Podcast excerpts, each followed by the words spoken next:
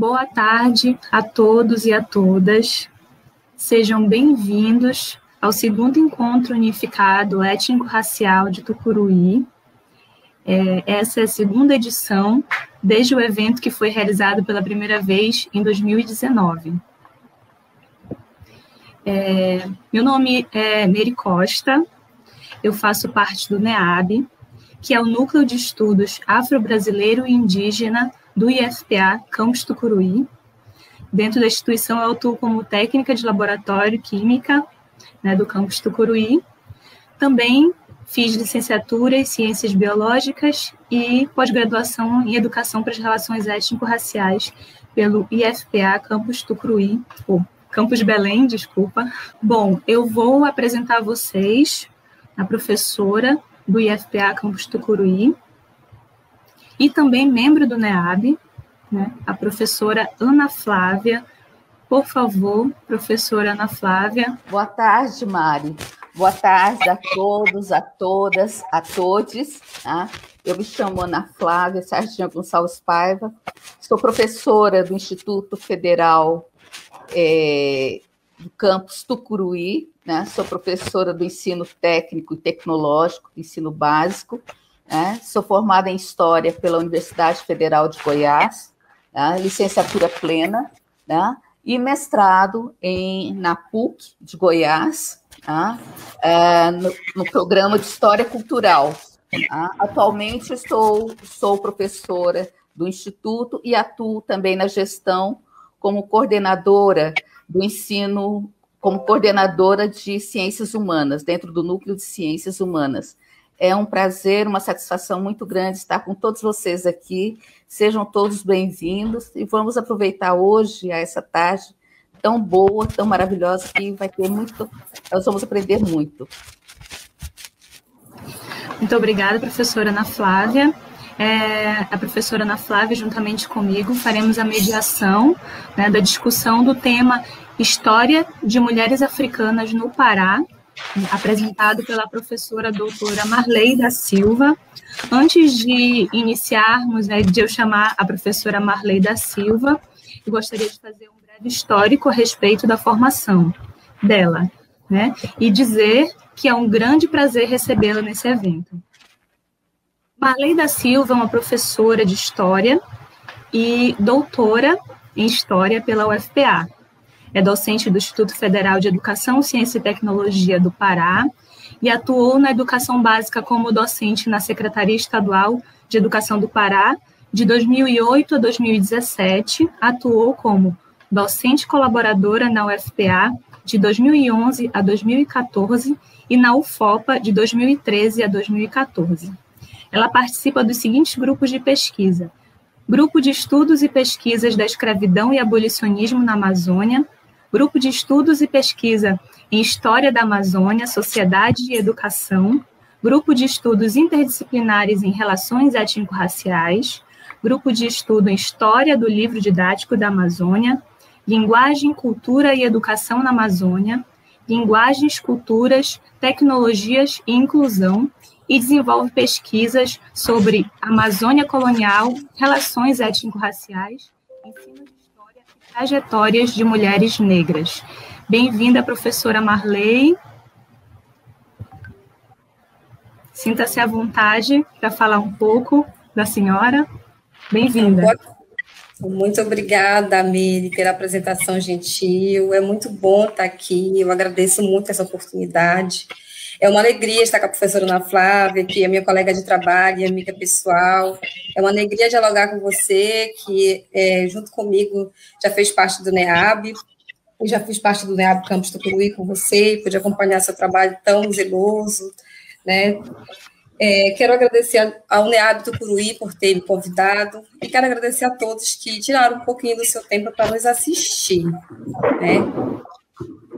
Eu hoje vou falar com vocês um pouquinho sobre dois artigos e dois trabalhos mais recentes que eu tenho feito, é, que é acerca da trajetória de mulheres africanas, mulheres negras africanas no Pará. É, e como a Mary já disse, eu sou alguém que faz estudos acerca de história colonial. Então, o meu recorte de estudo é sempre colônia, sempre o norte da América Portuguesa, o que hoje nós chamamos Pará, escravidão, e hoje quero falar um pouquinho, conversar com os colegas e com aqueles que nos assistem sobre essa trajetória de mulheres negras. Certo. É, vamos iniciar pelo título, então. Por que falar sobre mulheres africanas no Pará? E, Meire, muito obrigada pela pergunta. É, e gosto da pergunta por que estudar mulheres africanas e também porque esse tempo, né, tão, tão recuado assim que eu me proponho a estudar, né? Quando nós falamos do período colonial, até a primeira metade do século XVIII, até 1750, é muito comum nós falarmos dos povos e das mulheres indígenas. E isso é justo. É necessário falar dessas mulheres, das mulheres portuguesas brancas, das mulheres indígenas, mas é, nós vemos pouco a presença de mulheres negras e africanas. E, esse, e eu me incomodei com isso, por ser uma estudiosa do período, do tema, eu quis falar sobre, eu quis escrever sobre e ensinar sobre, e, e entender melhor essa relação do Pará com a África, que perpassa pela presença, pelos saberes, pela trajetória dessas mulheres africanas é também um, uma necessidade, uma curiosidade é, pessoal, por assim dizer. E representatividade importa, e eu quis saber um pouco mais da história de minhas ancestrais. Bom, professora, é, quando você fala Marley, né? É, quando você fala dessas mulheres, quem são essas mulheres? Não é? De onde elas vieram? Não é? Esse rosto que às vezes são, foi apagado pela história e que é necessário essa retomada, uma sensibilidade como uma historiadora como você, para dar luz né, e, e visibilidade a essas mulheres. É, como o próprio título da palestra do Gemete sobre mulheres africanas. A tua pergunta é muito, é muito precisa, é muito sensível, Ana, porque nós falamos de um continente, falamos de um continente que hoje tem um pouco mais de 50 países, né? Então é preciso saber de onde elas vieram. Né? É muito genérico falar de África. Nós sabemos que é um continente marcado por uma, uma diversidade climática, uma diversidade religiosa, uma diversidade linguística, é uma diversidade cultural, uma diversidade territorial. Mas as mulheres às quais eu pesquiso, elas vieram mais ou menos, desembarcaram no que hoje seria o país denominado Benin, no que hoje nós chamamos de Cabo Verde e do que hoje nós chamamos é, de, de Bissau, de Guiné-Bissau. Tá? Eu digo hoje porque quando eu estudo, esses territórios são outros tá? A conformação desses territórios são hoje, mas hoje seria mais ou menos esses lugares, seriam saídas do Benin, saídas de Cabo Verde, saídas de Guiné-Bissau. São essas mulheres que vieram para o norte da América Portuguesa e desembarcaram no porto de Belém, desembarcaram no Ver Peso. Quando a Sim. gente, é, é, quando se lê o seu artigo, a gente passa mil coisas na cabeça, né? Mari, você tem muita coisa também para falar disso. Professora Marley, qual o percurso da pesquisa né, que levou, que te levou a pesquisar essas mulheres em tempos tão recuados?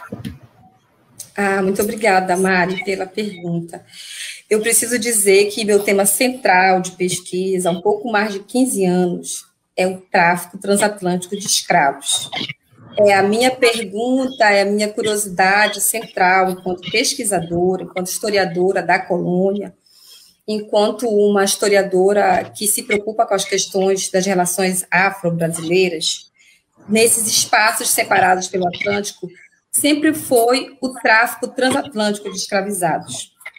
Esse tema, que eu estudo um pouco mais de uma década, me obrigou a visitar uma diversidade documental, uma diversidade de arquivos, é, para entender esse meu problema, essa minha questão, que é como se organizou, como se conformou, quem financiava, como acontecia, de onde vieram essas pessoas, de que nações elas pertenciam.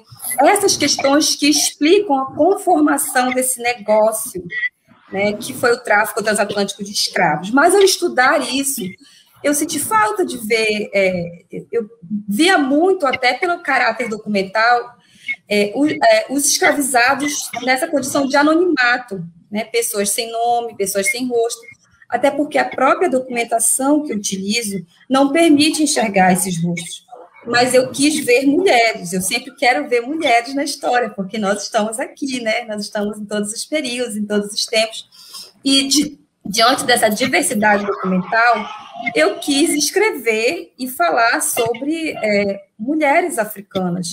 E selecionei alguns documentos, e esses documentos me levaram a pensar e a escrever e a publicar artigos sobre a trajetória dessas mulheres, né, que, como vocês já perguntaram antes, vieram do Benin, vieram do Cachel, vieram de Bissau, mas também saíram de lugares como Luanda, como Angola, como Moçambique, né? Vieram, vieram de lugares completamente diferentes do continente africano e vieram trazendo a sua riqueza é, alimentar, a sua riqueza tecnológica, sua, sua força, sua coragem, né, o seu trabalho, trouxeram para esse território que hoje nós chamamos Pará, e nós não poderíamos esquecer dessas mulheres. É, o que é muito comum para o período que eu estudo. Né? O período que eu estudo, é, para o restante do Brasil, é, é, os estudos são mais diversificados no que tange a relação com a África. Mas no Pará, os estudos é, sobre escravidão, eles se concentram, e existem muitos estudos sobre escravidão, inclusive eu pertenço a um grupo de estudo que é de escravidão e abolicionismo na Amazônia, o GPAN, um grupo que reúne é, muitos historiadores afinados acerca da questão, mas ainda assim é incomum para esse período nós vermos essa presença e essas trajetórias de mulheres africanas. E na relação com, esse, com essa documentação com a minha própria inquietação como educadora e como pesquisadora, eu quis escrever sobre. Bom, lendo seu artigo, Marley, muitas coisas me deixaram curiosas, porque assim, é, a imaginação corre solta, não é? Apesar do, da temporalidade ser outra, né? Um espaço de tempo ser grande, né? Mais de 200 anos. Então, eu gostaria de perguntar o seguinte: as trajetórias dessas mulheres, né? a, a questão dessas atividades, o que, que elas desenvolviam, do documento que você andou, que você pesquisou, que você teve acesso, fala isso, é visível dar assim a, o corpo, a, a, a como se diz, é, é, a visibilidade dessas mulheres, ou você tem que ler nas entrelinhas o documento? Ai, muito obrigada pela pergunta, Ana, porque ela é uma pergunta difícil do ponto de vista metodológico e necessário do ponto de vista educacional. E eu sou alguém que acredito muito que pesquisa e ensino não devem estar descolados, não, não devem ser feitos de forma separada. Né? É, primeiro, falando de uma questão mais metodológica que você perguntou da documentação. Não foram essas mulheres que escreveram esses documentos e esses documentos do período estão destinados, são documentos, é, documentos administrativos, né, documentos da, de, de moradores falando com o rei, são documentos de autoridades falando com o rei, não são documentos escritos é, por essas mulheres, por esses homens escravizados, eles nunca escrevem, eles quase nunca escrevem documentos. É, até porque escrever não era um privilégio de, de muitas pessoas nesse tempo. Né?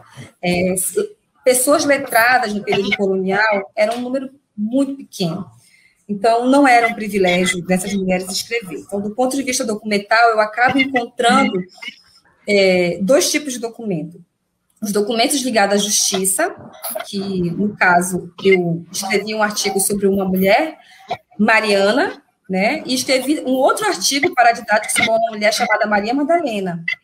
É, no caso da Mariana, que é uma mulher que veio, saiu do Benin, e que eu considero que é o primeiro, pelo menos na documentação que eu visitei, que foi a documentação do Arquivo Histórico Tramarino, que é um arquivo que demonstra muito essa comunicação entre a colônia e a metrópole, entre aqueles que moravam em Belém e aqueles que moravam em Portugal. Nesse arquivo, eu vou encontrar um processo de Mariana. Ela não escreveu esse processo, mas eu encontro esse processo. Nesse processo é possível saber, é, de modo indireto, por inferência, por curiosidade, por uma leitura um pouco mais atenta e detalhada, que a Mariana, ela era uma doméstica, é uma mulher negra doméstica, ela era escravizada, ela era uma doméstica, ela trabalhou seis anos com seu senhor, e tem uma hora que ela diga, basta, eu tenho dinheiro, eu quero comprar minha liberdade, e tá aqui o preço, o preço que eu estou pagando é justo para ser livre, e esse senhor não quer me deixar ser livre, então eu vou recorrer ao rei, eu vou, eu vou fazer essa denúncia, eu vou fazer essa denúncia pelos meios legais, eu vou usar a justiça. E isso ela está em 1738, gente. É um período muito recuado, é um período ainda que nós estamos conformando a colonização aqui né, no Pará. E em 1738, ela vai escrever isso. Olha, eu quero a minha liberdade, sim, eu não quero, é, não quer me ceder, me vender a minha liberdade, não quer me dar a minha manumissão, eu vou recorrer ao rei, né? E ela recorre ao rei. Nesse documento, eu, eu posso, ela diz lá que ela era uma doméstica, né? Um outro artigo que ainda está em via de publicação, eu escrevo sobre Maria Madalena. Maria Madalena já é um pouco mais difícil eu saber do que, que ela se ocupava, mas provavelmente ela se ocupava de algo rentável. Por que, que eu posso inferir isso? Eu posso inferir isso porque é, Maria Madalena, em 1785, vai ser a única mulher que vai aparecer no censo da, da época, né? Vai ser a única mulher negra, a única mulher de cor que vai ser moradora de Belém, que vai ser chefe de família, o que é algo absolutamente incomum. E além disso, ela vai ser uma mulher livre, olha, uma mulher livre, uma mulher livre e chefe de família que está presente na documentação oficial. Não é pouca coisa. Então, provavelmente, ela tinha boas relações, Maria Madalena tinha boas relações. É, e, e tinha algum poder aquisitivo para ser dona de uma casa, uma casa na qual ela abrigava outras pessoas, e também para aparecer como livre e moradora. É, uma coisa que me chama a atenção também, Marley, no seu artigo, é que a Mariana ela vai por vias legais, não é? Ela não foge do cativeiro, ela, ela vai diretamente a quem lhe, pode dar o socorro para ela.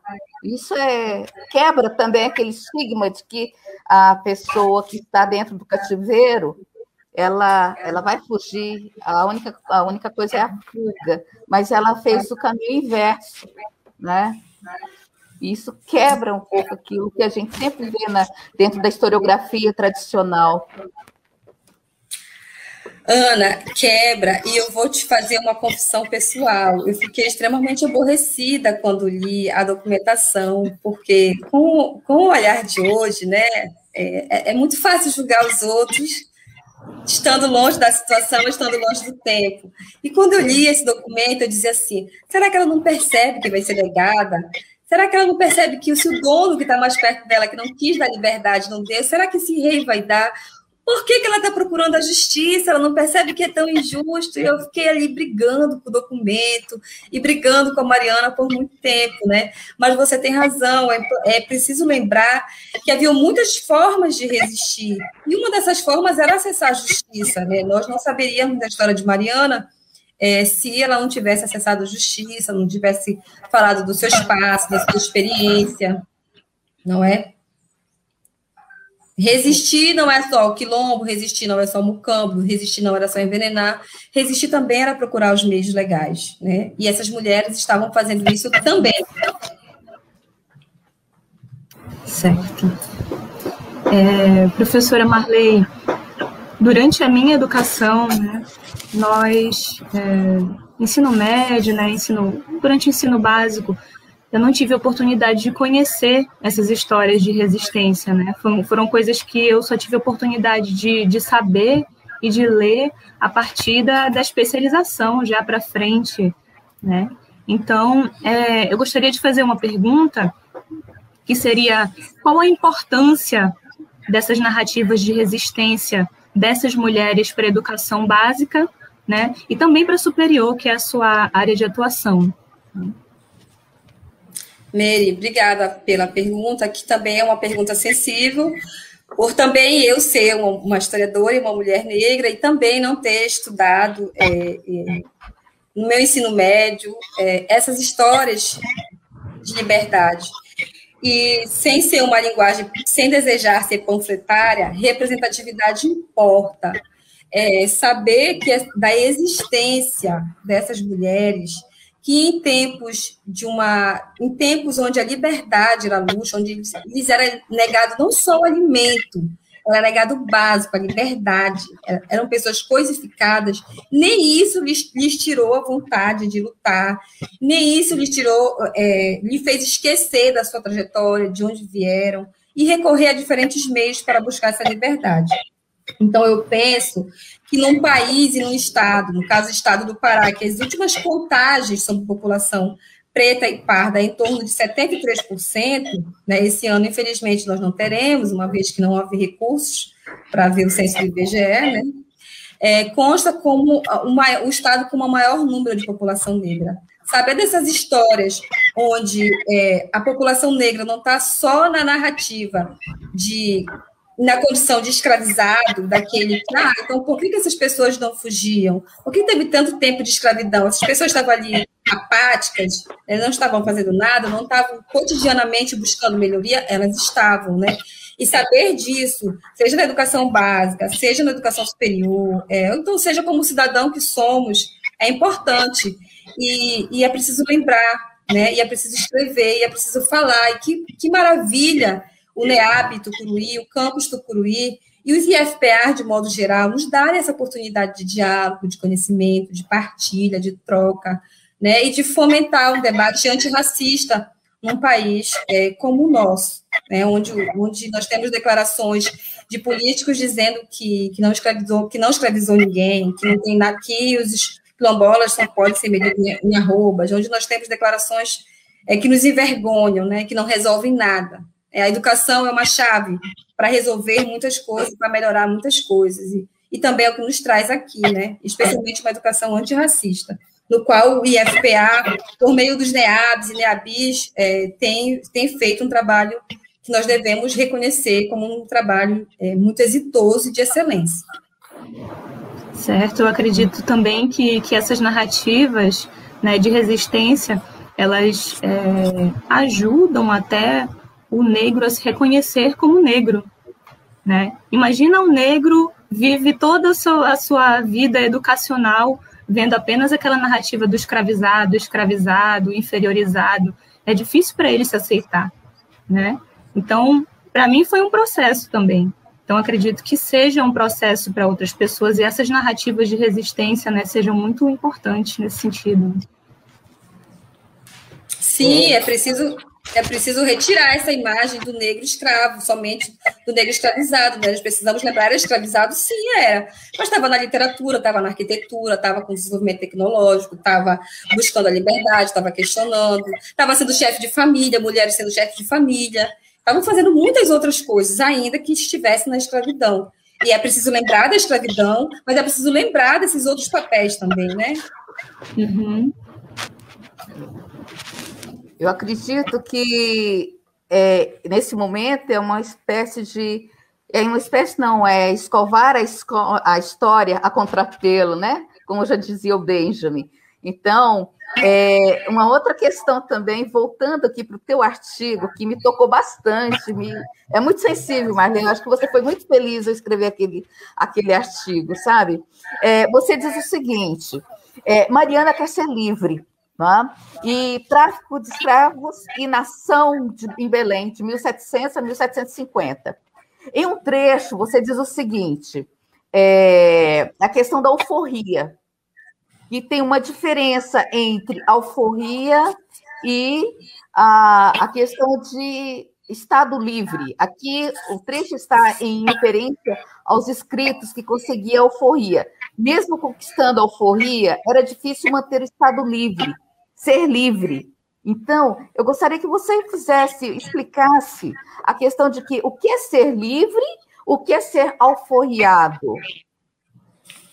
Ana, primeiro dizer, ai, Ana Flávia, professora, é difícil ser formal contigo. primeiro dizer da minha alegria, da minha honra que você tenha lido meu trabalho, né? É, é, você tenha lido meu artigo, porque nós sabemos que a vida do professor e de todos os trabalhadores de educação é uma vida estafante, então até tempo para pesquisa, para leitura, às vezes é difícil. E quando uma amiga tão querida quando você nos lê, é, é motivo de, de, muita felicidade, né? Eu fico feliz e, e grata pela sua leitura.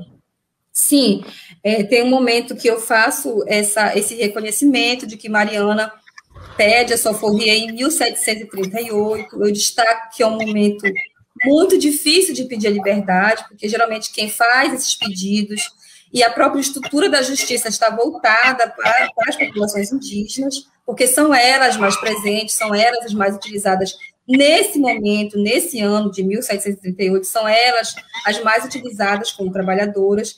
Mas Mariana vai lá, pede e, e, e pedir a liberdade, conseguir a soforria, é, era, era, era uma vitória, mas ter sua carta de liberdade, ter a soforria, ainda não significava ser livre, ou então ter paz para viver livre.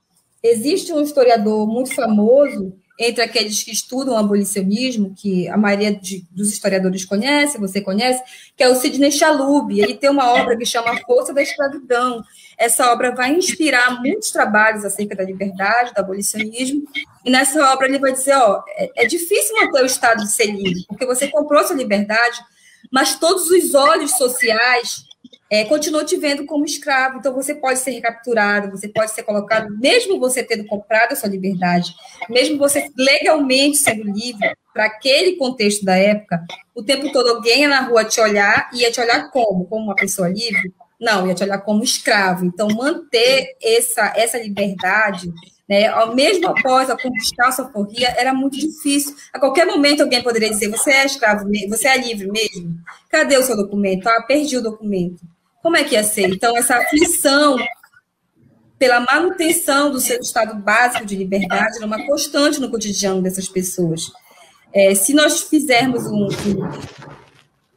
um, um, perdão no tempo, uma viagem no tempo e ver hoje, hoje é, uma relação parecida nessa dificuldade de manter a liberdade, seria de saber que, de como é que esses negros são olhados, as pessoas negras são olhadas pela polícia, né? elas são olhadas de uma forma diferente. Não estou querendo dizer que pessoas negras não cometem delitos, não são pessoas que venham a, a precisar ser, não é nada disso, mas o olhar é outro, né? Então é sempre um, um sobressalto maior. Então, adquirir a liberdade, adquirir a carta de alforria e continuar livre durante 300 anos na história desse país foi uma coisa muito difícil, né? É, em função dessa pressão social, de como a sociedade via esses sujeitos que foram colocados e foram submetidos à escravidão. Então, é difícil manter essa liberdade. O que não significa que o tempo todo essa população não buscasse, por meios diferentes, é, adquirir a sua liberdade, né? Verdade. Voltando um pouco mais para a questão das mulheres, é, qual a relação é possível fazer, professora Marley, entre as mulheres do passado, que a senhora estudou, estuda, e as mulheres do presente?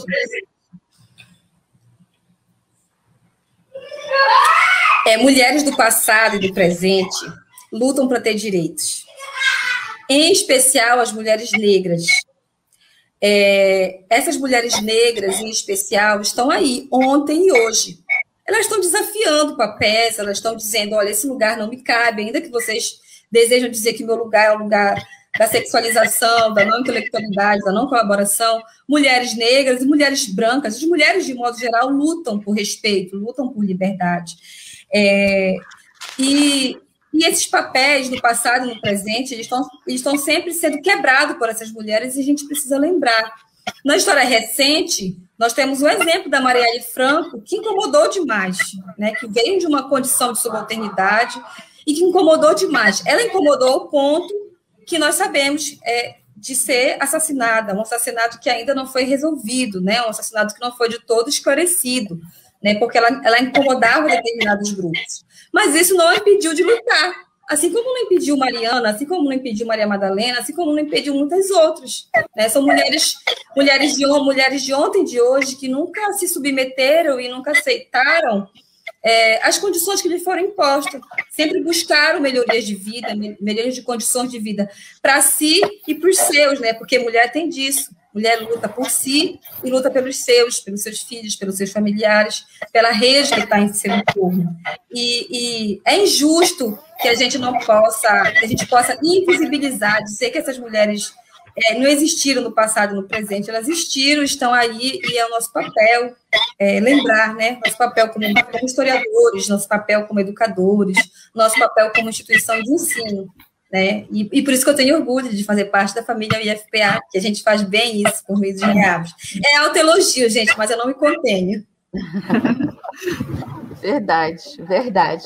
É, Marley, como professora de história, como professora também que trabalha com o ensino superior, né, história também, qual é o qual seria, né, o, não digo recado, né, mas assim, o que você diria para aquelas professoras ou professores que estão nos ouvindo agora nesse momento e que, porventura, quisesse trabalhar o seu artigo em sala de aula, lógico que colocando também a transposição didática, né, com o seu tempo e a questão do linguajar de sala de aula, né?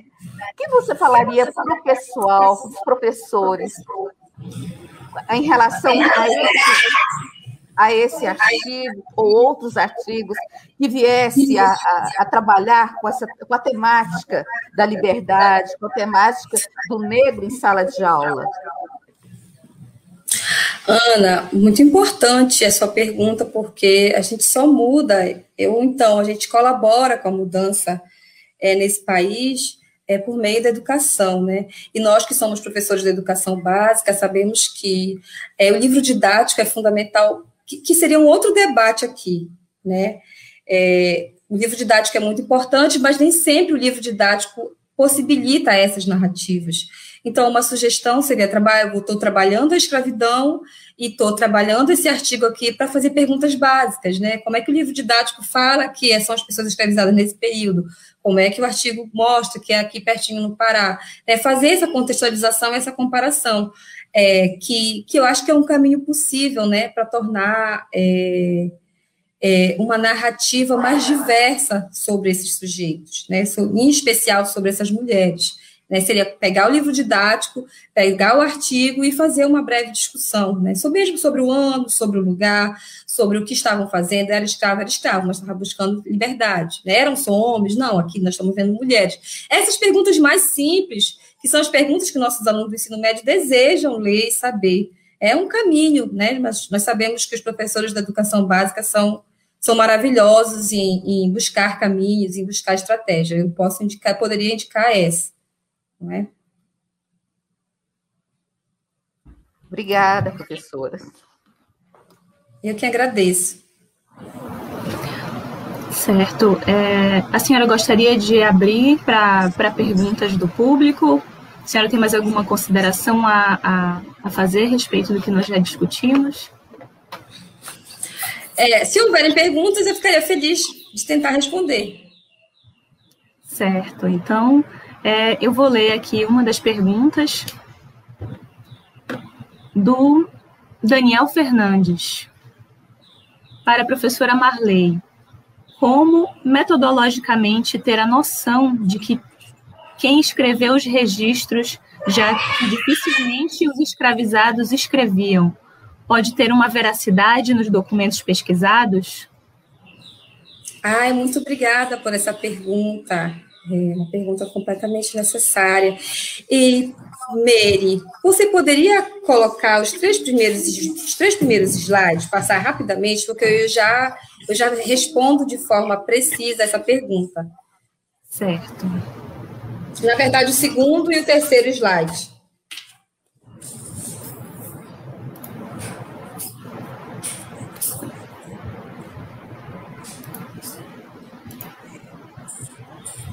Se puder compartilhar. Olha só, que Daniel, Daniel Fernandes. é, as nossas pesquisas de história colonial são sempre fundamentadas na documentação produzida na época. No caso desse artigo, eu usei este documento que está no Arquivo Histórico Tramarino, em Lisboa, né? E esse documento é um requerimento. Você pode passar o outro slide?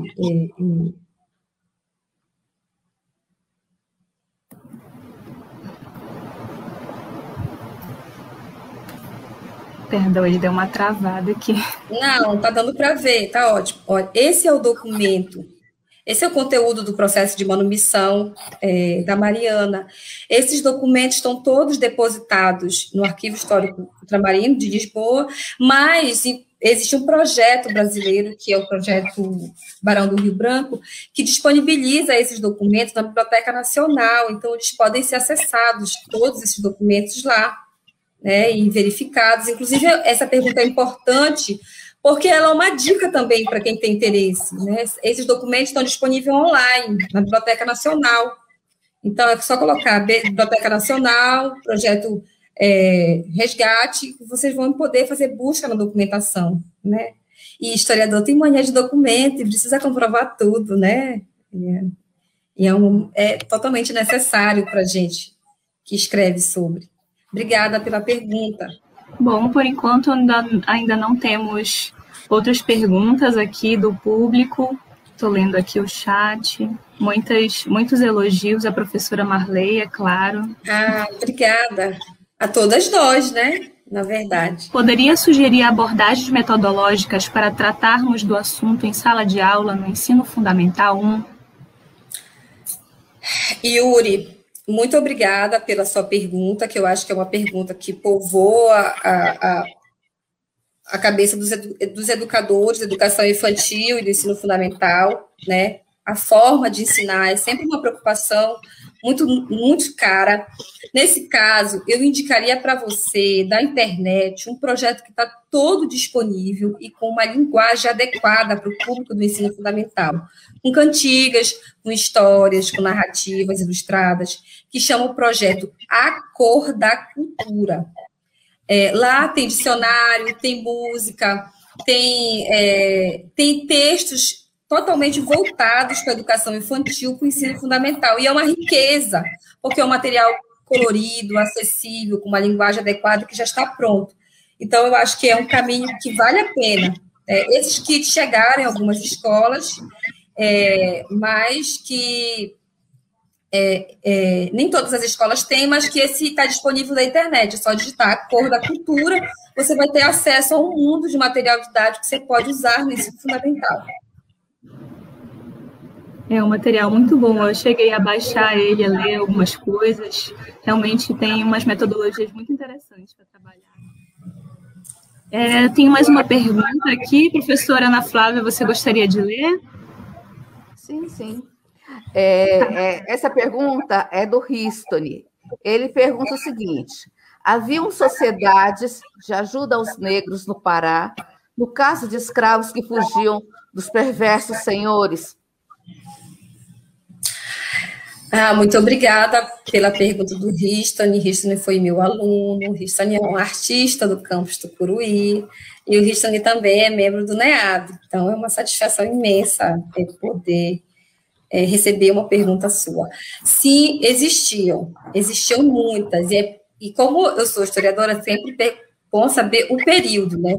Eu indico, para quem se interessa, assim como Ristani, sobre o tema, o trabalho do meu ex-orientador, do orientador, que é o professor Maia Bezerra Neto, que ele, tem um, ele é uma grande referência sobre abolicionismo e ele trata dessas sociedades todas de ajuda, né, é, é no caso de apoio é, para os escravizados, no, no, caso de apoio financeiro, para comprar as redes de apoio, ele trabalha é, para o século XIX, isso mais fortemente. Eu não sei se eu localizaria o livro dele aqui, mas é o Maia Bezerra Neto, vocês vão encontrar diversos trabalhos sobre. Certo, temos outra pergunta aqui do Daniel Fernandes. É, sendo a narrativa escrita por um não escravizado, como você metodologicamente separou o discurso colonizador do que realmente poderia ser a fala do escravizado? É, é muito obrigada pela pergunta. né? Porque a gente já vai aprendendo um monte de coisa junto, a gente vai aprendendo conteúdo, método, e eu já vou podendo falar um pouquinho de como eu fiz o artigo. É, é bom, eu me empolgo. Mari, você pode colocar para a gente é, o slide da página 4? Certo.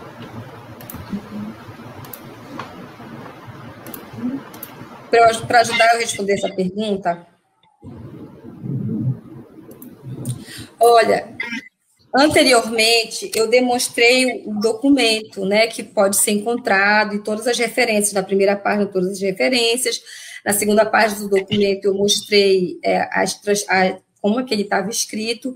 E nesse slide aqui eu demonstro é, a transcrição. Não, não leiam achando que está errado, porque eu, na verdade, mantive a linguagem da época não está errado. A, grafia da época é desse modo.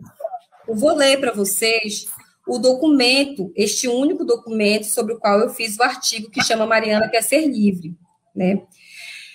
O documento é o seguinte: diz Mariana Preta, do Gentil da Guiné, da nação corana, escrava de Augusto Domingos da Siqueira, morador na cidade do Grão-Pará, ao que tem servido há perto de seis anos com boa fidelidade, em cujo tempo de sobrevejo e uma enfermidade que a incapacita poder continuar na escravidão, em que se acha reduzida, por cuja razão intentou manumitir, manumitir-se por ter pessoa que, movida de compaixão, se lhe ofereceu dinheiro, por sua alforria, conforme o valor e confirmação em que esse fosse avaliado por pessoa temorada e de boa consciência e por não querer este dar liberdade, embaraçando-lhe por todos os meios, dos quais não pôde desfiar suplicante, por ser pessoa miserável, destituída de todo favor, cuja razão lhe deu motivo a recorrer à vossa majestade, como o Senhor não permite que se perpetue as liberdades em cativeiro,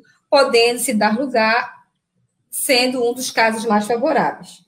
Esse documento foi escrito em 21 de abril de 1738 e é um documento onde provavelmente ela chegou, falou a situação e um escrivão fez para ela. Né?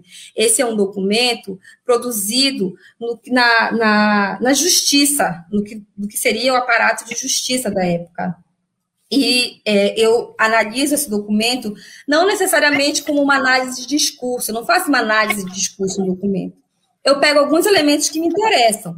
Por exemplo, ela é gentil da Guiné da nação corana. Como eu sou uma historiadora do tráfico, eu vou saber de onde que é essa nação, de onde é a nação corana, de onde vieram os, os coranos. Eu vou para a bibliografia. É, de quem que ela era, de quem que ela pertencia, qual era o seu senhor, quanto tempo que ela que ela serviu, seis anos, né? E, e como é que ela quer adquirir a liberdade por meio de dinheiro? Como ela conseguiu esse dinheiro? Alguém é, queria dar esse dinheiro para ela, uma pessoa até morada, de boa consciência. Na verdade, ela devia certamente ter uma rede de apoio, né? E como ele não quis dar, ela recorre à Vossa Majestade, que na justiça da época é a segunda, é a, é, seria a maior instância da lei da época, né? Tinha as instâncias locais e a instância maior da justiça seria o rei. Então, ela escreve para o rei com, com o desejo de se manumitir. Eu, na verdade, de posse desse documento judicial, né, de posse desse requerimento, porque esse documento é um requerimento, ela está requerendo a liberdade dela junto com a justiça local para enviar para o rei. Eu vou trabalhando alguns mais, mais informações que dão conta da trajetória dela. Eu refaço a trajetória dela vindo do Benin, eu falo do Benin, eu falo dela do desejo de liberdade dela, eu vou trazendo outros, eu vou trazendo questões que o documento é, me, me, aponta como verdade. E eu vou reconstituindo isso. Não tô, eu não faço uma análise de discurso, eu faço uma trajetória, conto um pouquinho como é que ela sai da África, que lugar que ela sai da África, como é que eu sei o lugar. Ela é da nação corana, ela veio da Guiné, então assim eu posso remontar o lugar de onde ela veio, que foi o Benin, sido o porto do Benin. E assim eu vou fazendo para muitas outras dessas informações é, para reconstituir a trajetória de Mariana. Tá bom? Eu não sei se eu respondi, mas eu espero ter ajudado com a questão.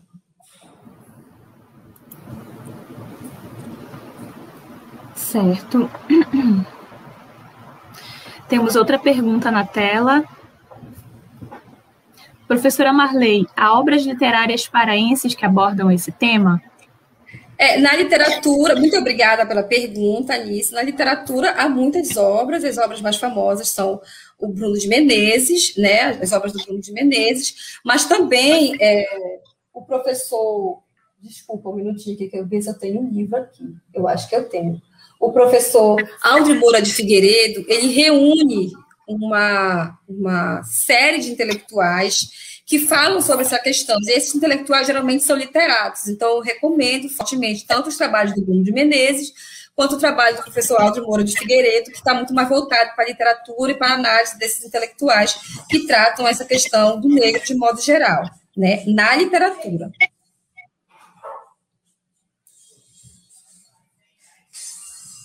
Professora Ana Flávia agora. A, a pergunta vem da Lucinha Gaia Paz. Professora Marley, em sua pesquisa, você teve acesso à história de Filipe Aranha? Você poderia nos falar um pouco da infância dela? É, muito obrigada pela pergunta, Lucinha. É, a Filipe Aranha é um ícone dessas mulheres quilombolas que lutam, que lideram, né, e que fazem muito parte da memória, da memória do Baixo Tocantins, da região de Cametá, nas proximidades com Tucuruí. É, as minhas pesquisas têm sido centradas em mulheres africanas, né, em mulheres que, que eu, a documentação me mostra que vieram da África, que lembram sua nação, que lembram sua trajetória. Eu não pesquiso sobre Filipe Aranha. Eu indicaria o trabalho da professora Benedita Celeste, que fala da Felipe Aranha e de muitas outras mulheres. Ela tem um livro sobre isso, do ponto de vista histórico. Do ponto de vista literário, é, tem o, o, trabalho do professor é, do, do, ponto de vista mais artístico, literário, tem um trabalho recente agora do professor Aide Tucuruí, que até ganhou, até concorreu pela Lei Aldir Blanc, que foi premiado, que é o professor, me ajuda, Mário, me, me desculpa, eu esqueci momentaneamente.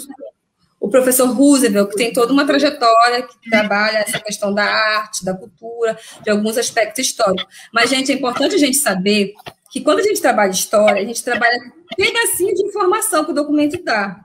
Então, às vezes, a gente não sabe a maioria da, dos aspectos da história de uma pessoa. No caso da Filipe Aranha, como é que a gente sabe? A gente sabe porque ela liderava um conjunto de pessoas e ela escrevia para o governador. E é nessa relação dela com o governador, ela escrevendo para o governador, e o governador escrevendo para ela, que produziu documentos. E a produção desses documentos, e que geralmente eram documentos oficiais, oficiosos, para tratar de coisas econômicas, de coisas administrativas, de coisas ligadas à governança, que a gente tem acesso à existência dessas pessoas. Então, saber minúcias, às vezes, isso escapa completamente ao historiador, porque é, é, é pelo próprio formato desse documento, pela própria, é, pelo próprio formato, pelo próprio contexto que foi escrito, para que questões eles foram elaborados e como eles chegaram até nós.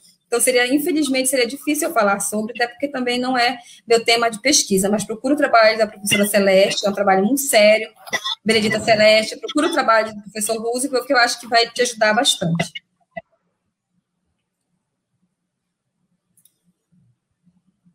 Certo. Temos mais uma pergunta aqui do Daniel Fernandes. Ah, não, desculpa, gente, eu estava lendo Tá valendo errado no chat. Acho que está repetida essa pergunta. Tá certo. Bom, eu não vejo mais é, nenhuma pergunta aqui no chat, então eu gostaria de dar a palavra à professora Marley, né, ou a professora Ana Flávia também, caso queira é, comentar alguma coisa, para fazer né, as suas considerações é, a respeito do tema que foi trabalhado hoje. Fique à vontade, professora Marley. A palavra é sua. Eu só queria agradecer é, ao convite do Neabito Curuí, queria agradecer a você, Meire, a, a professora Ana Flávia, que sempre foi minha parceira de trabalho, minha parceira de conversa, minha parceira de aflições, e também de alegrias. Agradecer a todos que nos assistem, agradecer as perguntas, agradecer a iniciativa do NEAB Tucuruí e dizer que estou à disposição e que é uma alegria poder dialogar e que os meus trabalhos, meus artigos mais recentes estão todos disponíveis, caso vocês tenham interesse, tenham curiosidade, desejem, desejem conhecer um pouco mais, tá bom? Muitíssimo obrigada. Nós que agradecemos né, a sua participação. Também agradeço ao IFPA, ao NEAB Tucuruí, pela oportunidade e pelo, pelo evento. Né? Muito obrigada, professora Marley. Você é sempre bem-vinda. Né? E é isso, professora Ana Flávia. Sim, sim. Marley, olha, a saudade é muito grande. A gente está se vendo por aqui, né? É, num momento muito especial, né? Eu tenho muita saudade das nossas conversas né? Saiba que sempre nas nossas conversas eu cresci muito, a gente sempre tinha as nossas, né, as nossas trocas, partilhas, e isso sim eu sinto muito, muita saudade mesmo, viu? É, e agradeço também ao MEAB por estar fazendo parte dessa mesa. Você também agradeço a sua presença, Marley, aqui conosco, né? É uma forma de dizer que você não foi embora, que Tucuruí ainda está muito presente em você, e a todos tá. que estiveram aqui conosco nesse momento, muito obrigada a todos vocês. Obrigada ao Maurício, a todos que fizeram e estão ajudando a fazer parte para a realização deste evento. Eu esqueci de falar o Maurício, mas ele é geminiano do meu coração. Muito obrigada, Maurício. Bom, então é assim que nos despedimos dessa live de hoje. Muito obrigada a todos que participaram, enviando suas perguntas e assistindo. Né? Obrigada a todos e a todas. Uma boa tarde e até breve.